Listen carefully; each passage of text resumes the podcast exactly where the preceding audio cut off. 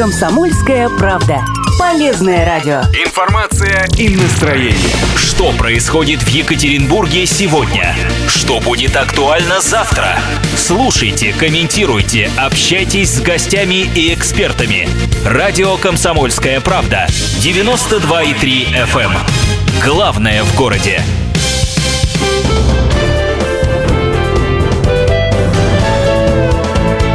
Гость в студии.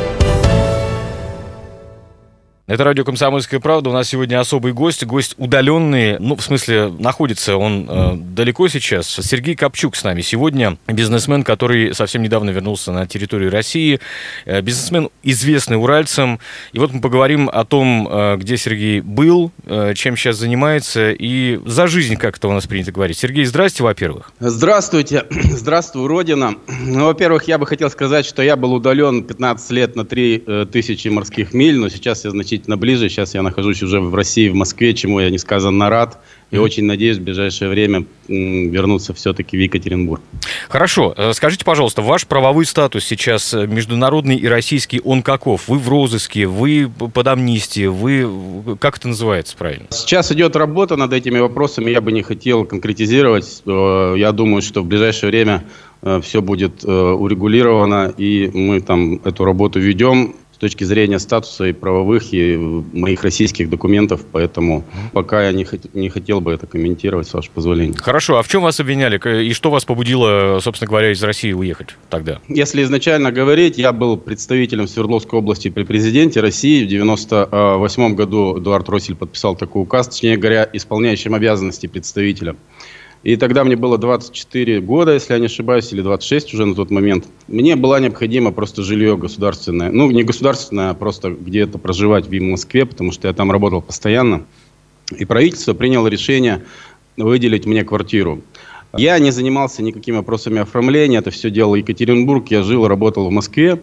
Э, я не имею никакого отношения к переговорам там с каким-то и всем остальным. Каким образом это все было оформлялось? Я сейчас только изучая материалы вот этих всех претензий, я сейчас хоть что-то начинаю понимать, что там вообще происходило, потому что по должностным моим полномочиям я не имел отношения и не должен был иметь ко всем этим событиям. А вот, тем не менее, эту квартиру, кстати, вот я бы хотел тоже, раз уж мы с вами, так сказать, в режиме обычного общения, uh-huh. очень тяжело, вы знаете, ложь, повторенная дважды, становится правдой. Вот все СМИ, как приговоренные, перепечатывают одну и ту же ложь, что якобы квартирой владела моя супруга, и что деньги были потрачены на собственные нужды. И то, и другое абсолютно ложь. Квартирой владело правительство области, и деньги были возвращены железной дороге после того, как она была продана. Это два очень важных факта, которых я бы хотел, э, так сказать, заострить ваше внимание. Единственные СМИ, до которых я не смог достучаться, это британские. Поэтому я, в общем-то, в том числе и нахожусь здесь, хотя это отдельная и довольно долгая история.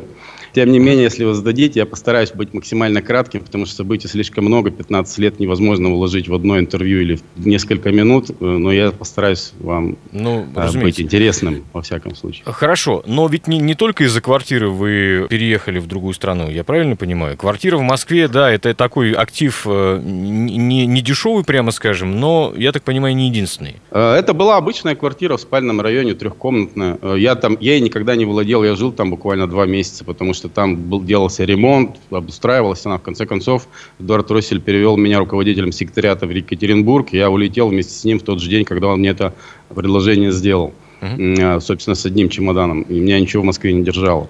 По этой причине, в принципе, конечно же, я уезжать из страны и покидать Россию э, не собирался и не должен был, потому что, в общем-то, я, так скажем, сделан для России, я не сделан для Америки, для Лондона, для Парижа. Я очень много людей встречал, которые, вы знаете, там спят и видят, вот они готовы землю есть и спать под мостом на улице, лишь бы это был Лондон, понимаете. Я как раз не из той обоймы, э, я э, уралец, я россиянин, и я всегда им был и останусь до конца дней своих, как говорится.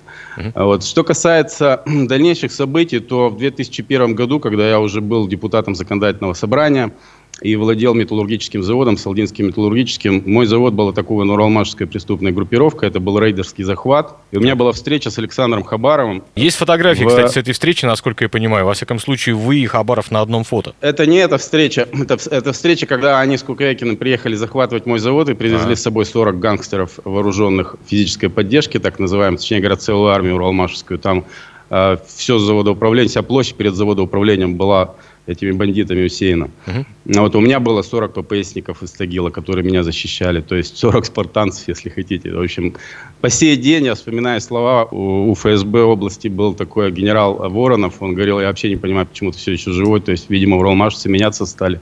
Uh-huh. Они вообще сначала, сначала стреляли, а потом уже разговаривали. Вот. Но мне, вероятно, повезло, потому что Уралмаш принял решение преследовать меня через уголовную плоскость.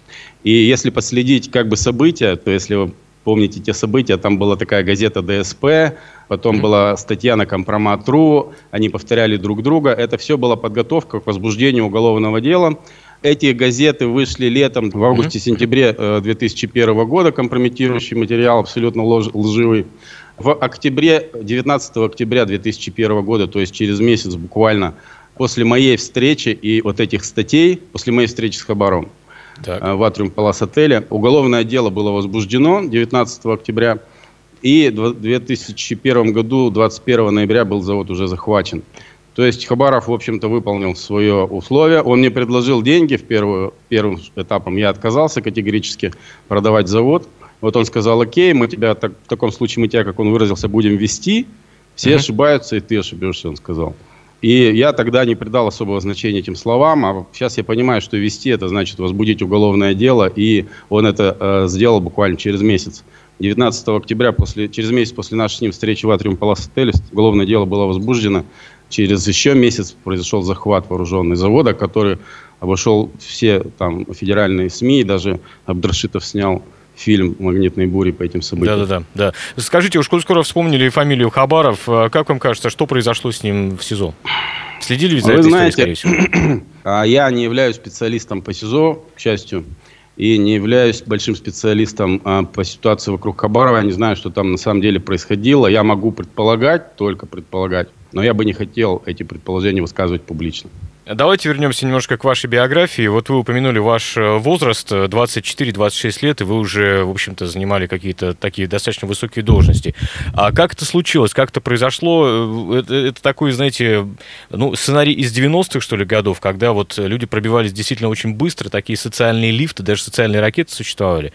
Как это было в вашем случае? В моем случае все было достаточно, а, скажем так, и сложно, и просто одновременно. То есть был такой Центр экономических реформ при правительстве Российской Федерации, возглавлял его Сергей Васильев, Андрей Ларионов был его замом. Угу. И э, они создали филиалы по России, и один из филиалов находился в Екатеринбурге. Я начал работать еще будучи студентом, э, я учился в УПИ на Инжеке, и э, начал там работать еще на втором курсе университета. И довольно быстро начал контактировать с центральным аппаратом в Москве, перебрался в Москву и начал работать там уже в центральном аппарате. Я был назначен руководителем аппарата, ни больше, ни меньше. Это был 92 год, мне было 20 лет, я уже был руководителем аппарата структуры правительственной.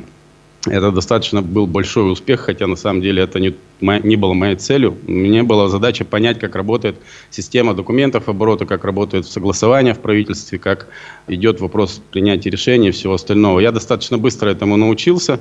Э, никакого отношения моя мама, которая возглавляла в Екатеринбурге Госбанк, не имеет к моей карьере абсолютно. Единственная ее была просьба за все времена, пожалуйста, ничего мне не рассказывай, чем что ты там занимаешься, про все свои выборы. Она просто не хотела волноваться. Я очень люблю своих родителей и передаю им привет, пользуясь случаем. Думаю, что они слушают э, ваше радио. А вот что касается дальнейших событий, просто там как раз состоялись выборы губернатора, первые в России.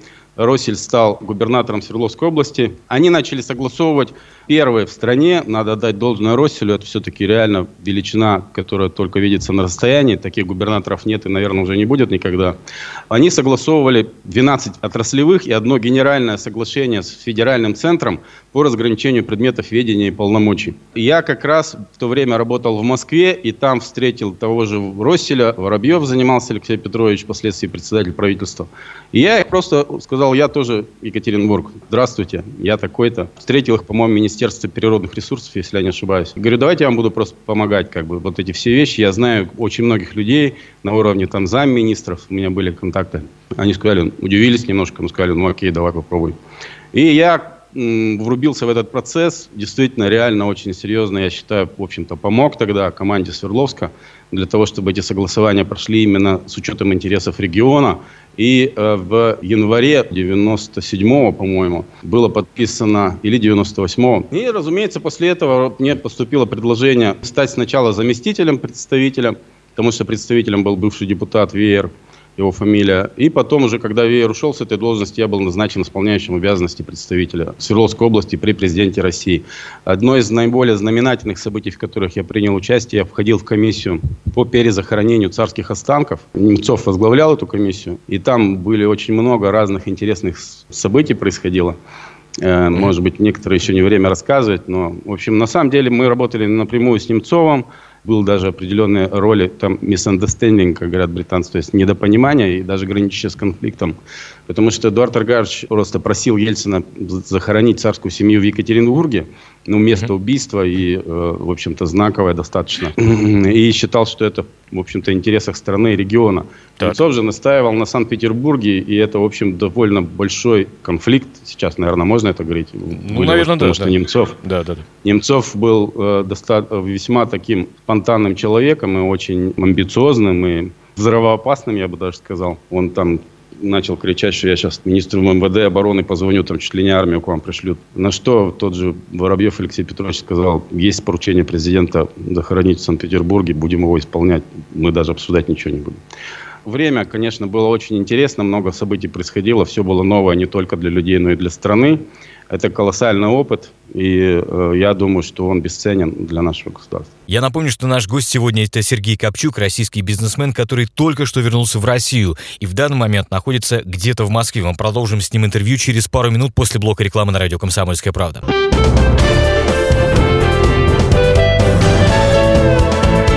Гость в студии.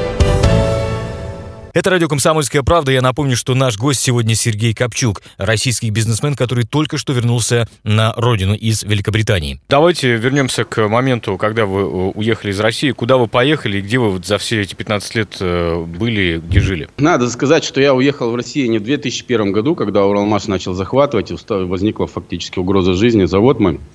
Вот. Я э, еще участвовал впоследствии в четырех всего выборных кампаниях в 2000 году. Э, достаточно успешная кампания была, когда э, мы победили Андрея Казицына и Александра Буркова э, в, Кушинском округе, в законодательном собрании Свердловской области. Потом было еще три кампании, последняя из них кандидатом, я был губернатор на губернаторский пост Курганской области. Это были последние выборы в 2004 году, дальше все выборы были отменены. И я э, вступил в переговоры с, э, с Рогозиным. Он меня вел политсовет Родины на тот момент федеральной партии. И э, сказал, что я переговорил с Путиным. Я единственное от него просил, пожалуйста, договорись с Москвой, со всеми верхами, чтобы меня не трогали. Uh-huh. Мне не надо ни финансирования, ничего, я сам все эти вопросы решу. Э, я сам финансировал все свои э, выборные кампании. И Рогозин вышел э, э, из Кремля, сказал, я переговорил с Владимиром Владимировичем, все, можешь идти, смело, никаких вопросов нет. Я после этого только, разумеется, пошел. Но закончилось это тем, что за сутки до голосования меня суд снимает. Я вы, выигрывал те выборы, я побеждал, это было очевидно по всем опросам, уже в первом туре действующего губернатора Богомолова. Uh-huh. И я был снят за сутки до голосования по абсолютно надуманным каким-то причинам, что я якобы не живу по месту, где я прописан. Ну, ну, бред просто. Ну, понятно. Я, и э, я не имею претензий к Рогозину. Я уверен абсолютно, что он не лукавил, он действительно переговорил и получил добро от Владимира Владимировича. Но при той турбулентности, которая была во власти в то время, как бы то решение, которое было, может, принято наверху, в каком формате оно доходило до исполнителей, э, часто в формате с точностью да наоборот. Поэтому мне, э, я понял, как бы всю эту ситуацию. Мне пришла информация о том, что мне грозит арест, мне начались звонки, приглашения в ОВД. То есть э, Богомолов, он человек довольно злопамятный, он реанимировал то дело, которое Уралмаш не смог довести, и начал активную атаку на меня после вот уже всех событий, после того, как он сохранил свою должность губернатора. Э, я понимал, что я обладаю на самом деле бесценной информацией для этого следствия, Э, и только я знаю э, все события, которые происходили, знаю, кто кому какие поручения отдавал и как. И, и я могу э, абсолютно точно, мои показания являются ключевыми в этих всех вопросах. э, что никакого состава преступления нет, что никакого умысла на хищения нет, никакого ущерба нет. Абсолютно хозяйственная сделка. У нас, я вам скажу, все правительство области правительство получило эти э, свои квартиры и живет в них по сей день по абсолютно точно такой же схеме. И ни у кого нет никаких претензий. Вот. Но для того, чтобы меня изолировать, для того, чтобы не дать возможность э, мне давать такие показания, в том числе и на суде своего брата, э, мне была передана информация, что мне грозит арест. Я, конечно, э, понимал, как, в общем-то, работает система. Только что меня сняли с выборов губернатора. И, и еще следующий суд, когда будет э, арест там, и так далее, я, понятное дело, что не был а у меня расчета, ну, как бы надежды на справедливое судебное следствие, и я выну, принял решение покинуть родину. Это было вынужденное решение, это было не, не абсолютно не подготовлено. Я никаких километров денег не вывез. Uh-huh. Я, может быть, не настоящий олигарх. Я, меня пытаются все время портретить, как говорят британцы, там, олигарх, там, миллиардер, там, даже миллиардером меня называют. Я ни в жизни никогда не был миллиардером. Я э, ничего не вывез из России. Я, науч, я умею, научился обходиться малым.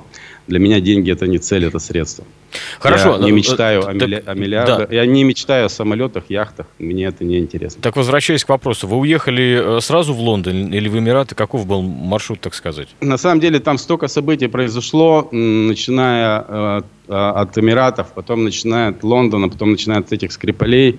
Последние три месяца особенно там уже достигли всех точек кипения, которые только возможно, потому что там уже на уровне и МИДа, и Титова, и там спецслужб велись переговоры. Титов это Борис Титов имеется успешно. в виду, да?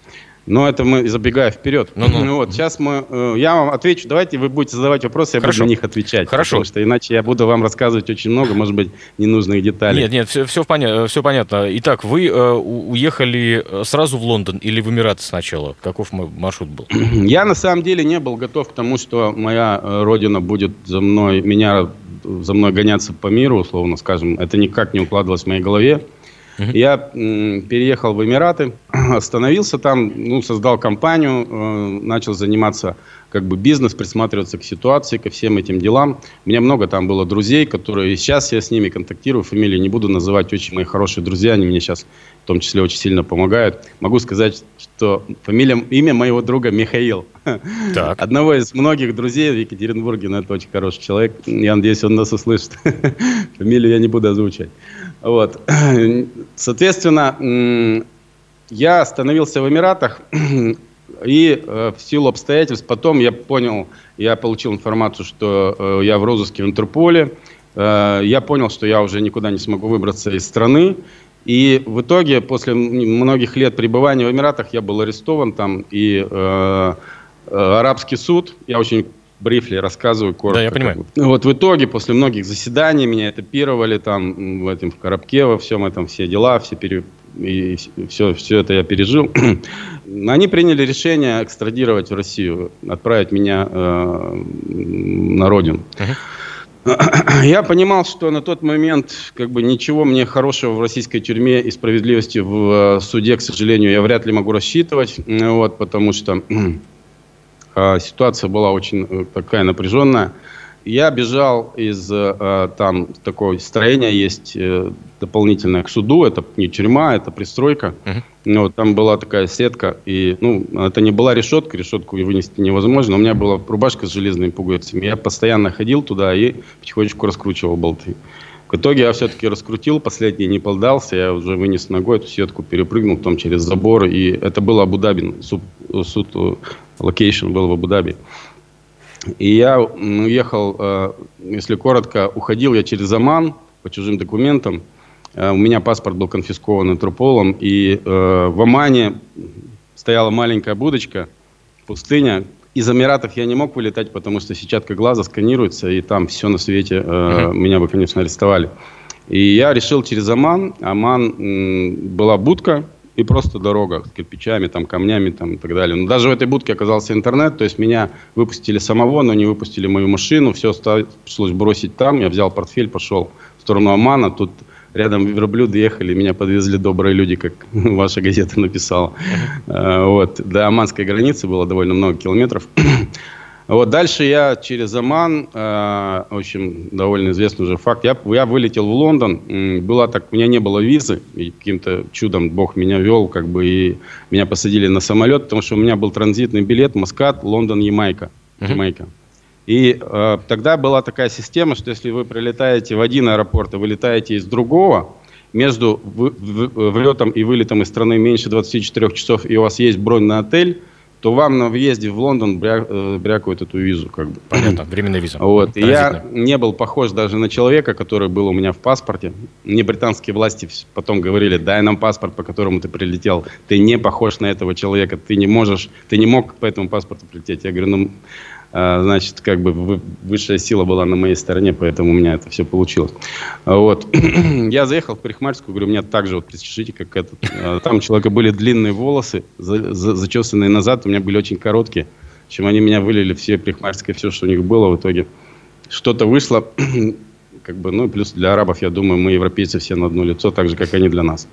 Вот, поэтому, в общем, я умудрился не только сесть в самолет, долететь до Лондона, я даже в Лондон попал. Меня границы пропустил. А, вот. И а, дальше я просто попросил политическое убежище, и было оно мне кратчайший срок предоставлен, буквально двухнедельный, никаких там рассмотрений, розысков и судов там не было, потому что было достаточно много открытой информации в прессе, в интернете. Они все это хозяйство проверяют. Буквально пару интервью и все. Вот так я оказался в Лондоне. И все это время вы находились, ну, фактически там же. А чем занимались? Надо понимать, что Россия, э, Москва, Лондон и Россия и Великобритания – это принципиально разные страны. Угу. И в первую очередь нужно понимать, как у них работают мозги и как работает бизнес. И нет ничего лучше, чем попытаться это сделать через образование, потому что тебе дают не только знания, но и инструменты. То есть там настолько э, много действительно инструментов, которые помогают бизнесу, которых можно узнать в процессе учебы, вот это вот то прикладное применение знаний, которых, на мой взгляд, немножко, может быть, раньше, я сейчас не знаю, в мое время не хватало образованию академическому российскому. Вот, потому что там не только дают знания, но и учат, как их применять четко через конкретные э, как бы, э, сайты, через конкретный поиск информации, через базы данных, через э, доступ, анализ, там, аналитику и все остальное. Вот это мне очень понравилось в образовании. Оно не скучное, оно очень такое. Я пошел в колледж, вот. Мне, я был приравнен к британцам по всем правам, кроме права голосования. И Британия мне поменяла фамилию, потому что они были не в состоянии меня достать из Интерпола, потому что uh-huh. раз Россия задекларировала, только она отозвать может свою заявку. А под какой фамилией вы жили, если не секрет? Я понимал, что рано или поздно моя новая фамилия... Они сказали, что тебе нужно менять фамилию. Вот выбери, пожалуйста, несколько вариантов. Я выбрал э, достаточно звучную фамилию только по одной причине. У меня не было звездной болезни, и сейчас ее тем более нет. Вот, но э, я понимал, что рано или поздно об этом будет известно. И э, есть риск, что я уже и снова попаду в Интерпол. Но задекларировать королевскую фамилию в Интерпол, мягко говоря, очень сложно. Винзор. Поэтому я выбрал именно Винзор и не имею никакого отношения, не потому что я имею отношение там к какой-то королевской семье, никакого отношения не имею. Но вот в силу как бы safety reason, как говорят британцы, mm. для безопасности я э, стал на время британским подданным с, эти, с этой фамилией. Мы продолжим наше интервью с Сергеем Копчуком через несколько минут после блока новостей на радио «Комсомольская правда». Оставайтесь с нами.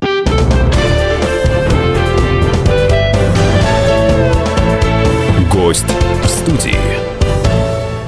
Это радио «Комсомольская правда». Я напомню, что наш гость сегодня Сергей Копчук, российский бизнесмен, который недавно совершенно вернулся на родину. Так чем вы занимались? Э, хоть ходили слухи, что вы предоставляли юридические услуги, что занимались недвижимостью. Это так? Я неплохо разобрался в юридических вопросах в Великобритании. да, это были у меня как бы первые шаги. Я много э, как бы направлений пробовал очень сложно было в Британии просто по той простой причине, что все прекрасно понимали, что Винзор из меня так себе, настоящий, во всяком случае. Вот, и все интересовались реальной фамилией. Ну, очень вежливо, но настойчиво. А, и везде вываливался э, Интерпол, везде вываливался там список посольства, который потом вот громыхнул на весь мир. Когда убили Глушкова, первого в этом списке, а 12 был. А, посольство, э, в общем, вся информация это вываливалась, это предельно страшно и сильно мешало бизнесу, любым контактам, потому что авторитета не добавляет, и если ты в Интерполе каждому не объяснишь, что это результат преследования необоснованного, не имеет никакого отношения к криминалу. А, тем не менее, э, мне приходилось это делать, ну, к сожалению, не всегда успешно. Есть вопросы, которые бы я не хотел, откровенно говоря, обсуждать, потому что они остались в хорошем, забытом прошлом. Ну, вот, в том числе этот фильм с НТВ. У меня там был фильм на НТВ, они сняли там полфильма нормально, второй полфильма ложь. Я предъявил им иск. Я всегда в высоком суде у меня было несколько э, процессов, и они по сей день идут, два процесса. И один э, из них я подал иск к э, defamation claim, так называемый, то есть это э, иск о клевете. Uh-huh. И э, высокий суд выдал overseas order, то есть это э, разрешение на предъявление иска телекомпании за пределами, находящейся за пределами Британии, в Москве. Этот иск был предъявлен на основании этого, этого ордер, ордера э, Министерством юстиции в соответствии с международным законодательством был предъявлен руководству НТВ. И этот иск в процессе сейчас э, в э, Queen's Bench Division High Court of Justice.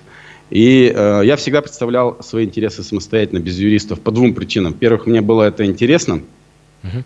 Во-вторых, э, разобраться, как это все работает. Я действительно знаю очень хорошо и Whitebook, и все эти основные документы, и как вообще суды работают, и все на свете. Э, и второй момент. Э, безумно дорого стоит любой суд в Великобритании. Угу. С вами начинают разговаривать только после того, как ты там 50 тысяч перечислишь фунтов на, на счет юридической фирмы. И это только начало. Там, там полмиллиона, миллион – это часто даже не предел бюджета для судебных разбирательств. Там час баристера стоит 700 фунтов плюс VAT. То есть это почти, 9, почти 1000, ну, 900-850 да, фунтов да, да. в час. Один работы одного специалиста, там работает целая команда. Вот, поэтому косты огромные. я еще и по этой причине, потому что я все вкладывал в бизнес, у меня там нет никаких заначек и ничего не привез, у меня были инвесторы, я им очень благодарен что они меня поверили и вложили деньги в мои проекты.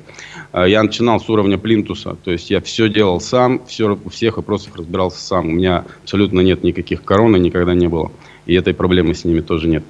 А вот по этой причине, а, то есть в силу того, что у меня не было возможности финансировать свои судебные вот эти вот процессы, я в них вникал самостоятельно, разбирался в делах и вел их сам. Выступал в высоком суде перед судьями, говорил им, доказывал и практически ни одного суда я не проиграл. Не практически я не проиграл. У меня все э, победы, э, те, которые есть на сегодняшний день. Uh-huh. И э, дальше э, я уже... Вы знаете, Британия, она очень специфическая страна, там прекрасные люди живут, на самом деле. Э, я не говорю сейчас о правительстве, я говорю об обычных, простых британцах. Они, я, все, что я слышал, когда я вроде чужак, приехал, и они сейчас вынуждены там разгребать мои дела, но я только, слышал всегда только «welcome to my country».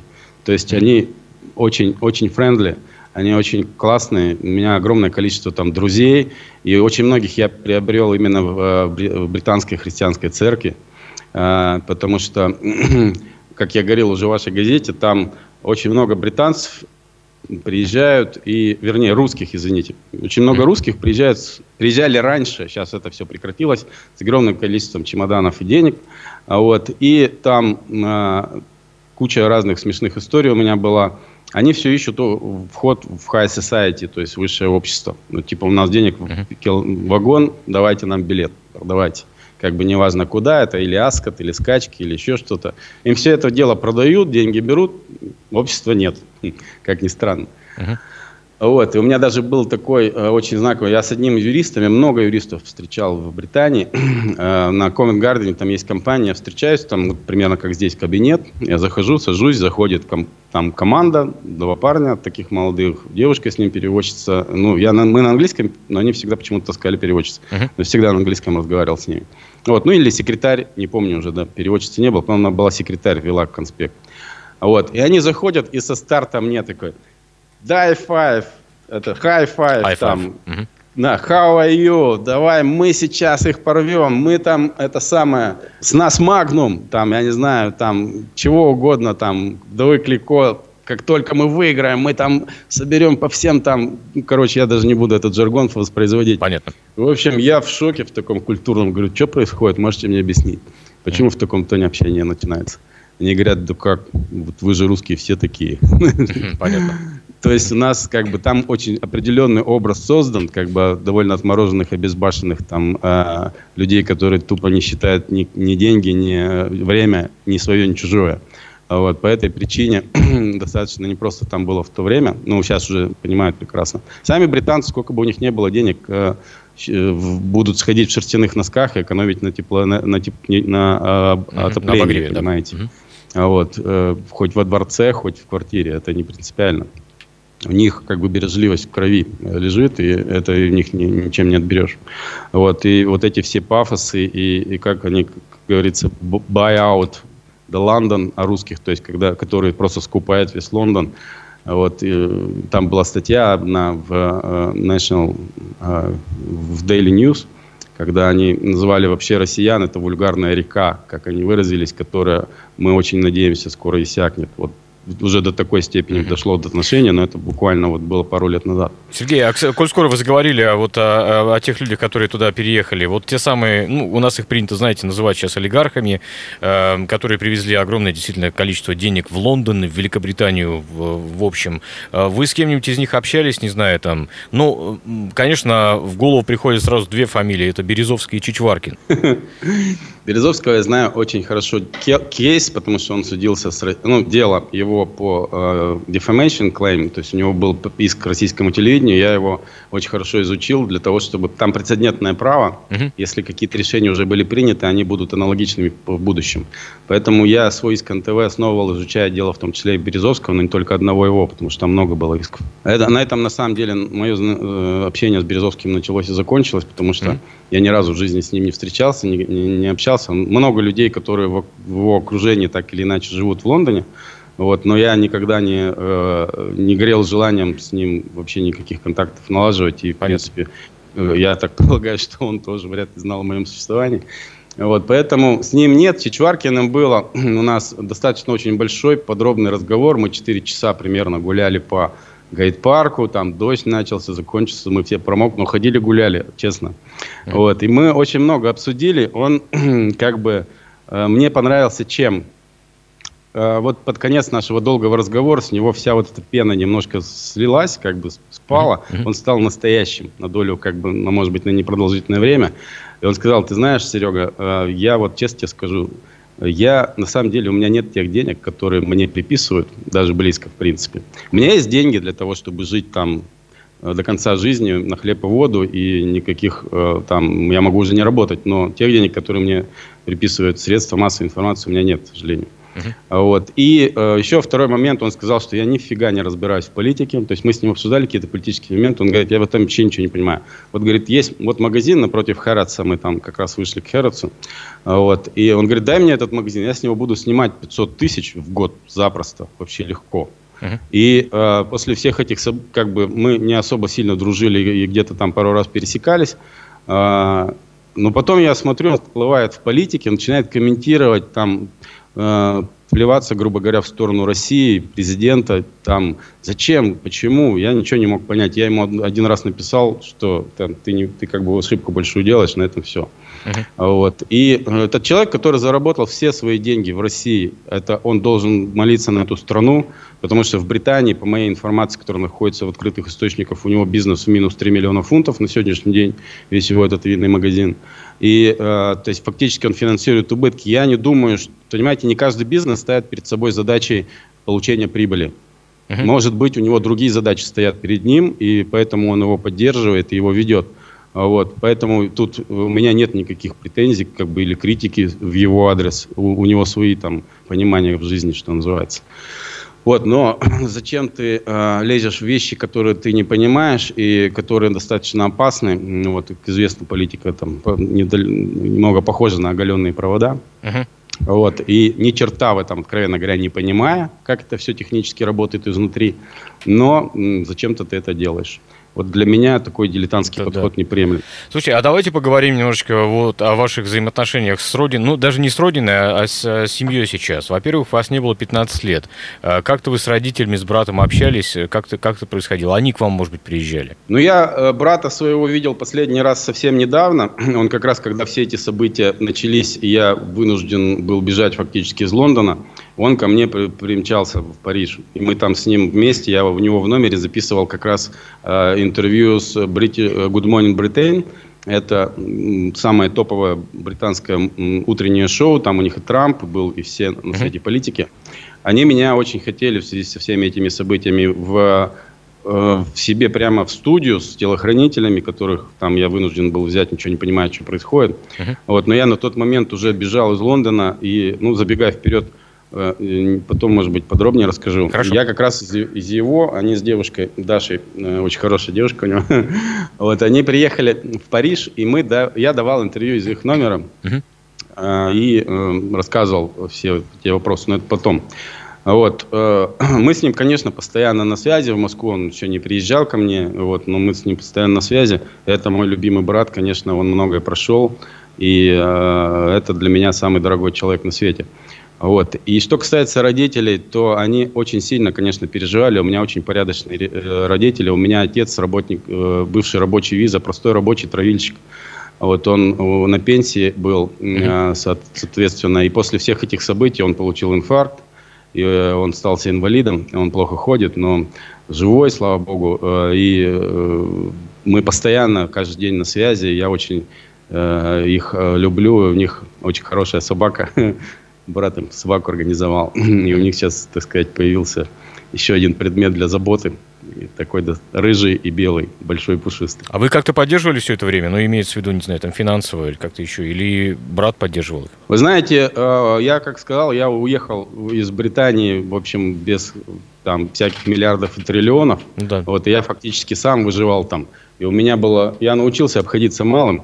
Uh-huh. Как у Акунина написано, обходиться малым – это искусство. Без ежедневной тренировки ты от этого очень быстро отвлека... отвыкаешь. Вот, и у меня, как бы, э, если Бог мне снова даст возможность и э, ресурс, чтобы заработать миллионы и миллиарды, я абсолютно точно не буду покупать себе яхты, самолеты и там все этот металлолом, который живеет потом и теряет свою ценность. Я буду инвестировать в проекты, которые будут, извините за высокопарность, делать жизнь людей лучше. И для меня вот э, образцом есть Владислав Тетюхин, который директор ВСМПО, Да-да-да. Ависма.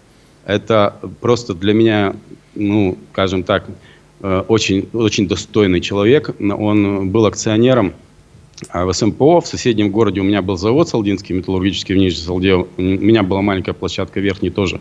А верхний Салде это было в СМПО, соответственно. Вот, и мы с ним один раз за всю историю, я имел честь с ним общаться на каком-то празднике, мы с ним сели, поговорили. И э, я ему высказал свое уважение. Будучи жив и здоров, все свои деньги вложил в этот, в этот центр, э, который просто дает людям здоровье. Uh-huh. И это на мой взгляд, единственный правильный путь, так сказать, для э, нормального человека. Это была первая часть интервью с российским бизнесменом Сергеем Копчуком, одним из 12 российских бизнесменов, которые вернулись на родину совсем недавно. Продолжение завтра в час дня на радио «Комсомольская правда». Гость в студии.